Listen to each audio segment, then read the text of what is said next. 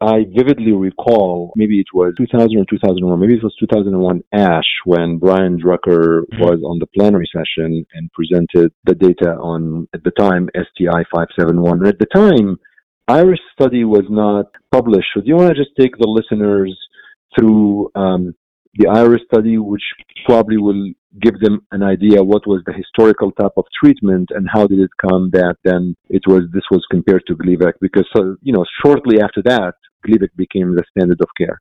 Yep, absolutely.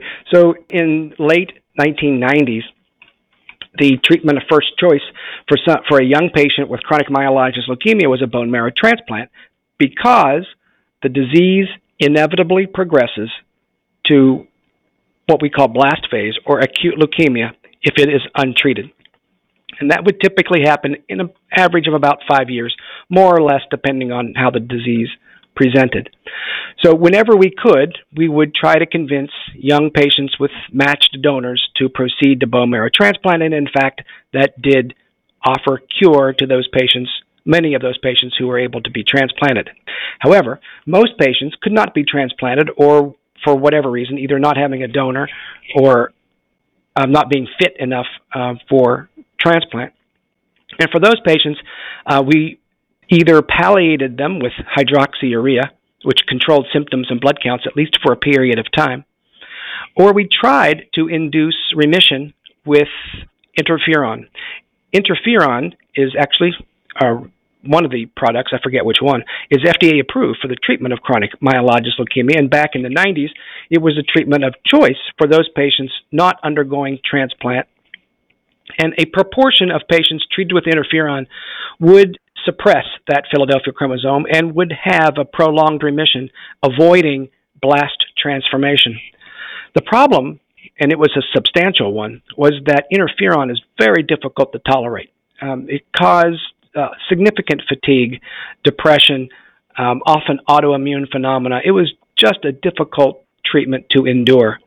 On top of that, randomized trials suggested that the addition of subcutaneous doses of cytarabine increased the efficacy of interferon, which was also administered subcutaneously.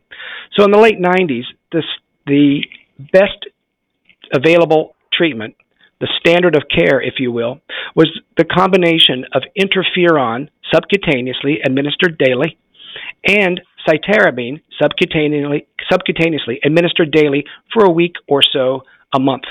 Uh, a, a arduous protocol um, at best and um, mildly effective at best.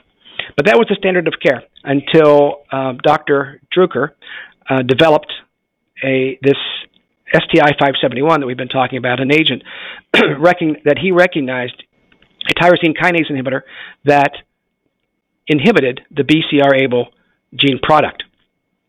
In vitro, it seemed to um, interfere with cell growth. Um, in mouse models, it seemed to retard the growth of uh, K562 tumors that happened in those animals. And in phase one trials in humans, it was not only well tolerated, there was rather unbelievable response rates to patients who had already mm-hmm. Failed interferon and cytarabine.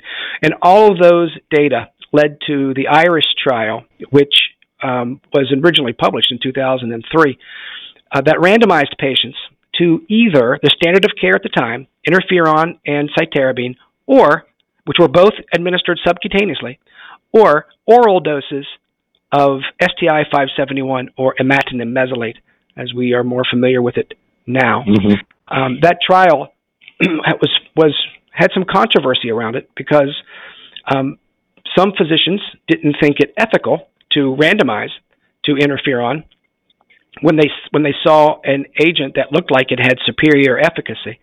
And so there but the only way at the time to get the drug was to go on the trial there was no compassionate use protocol mm-hmm. at the time.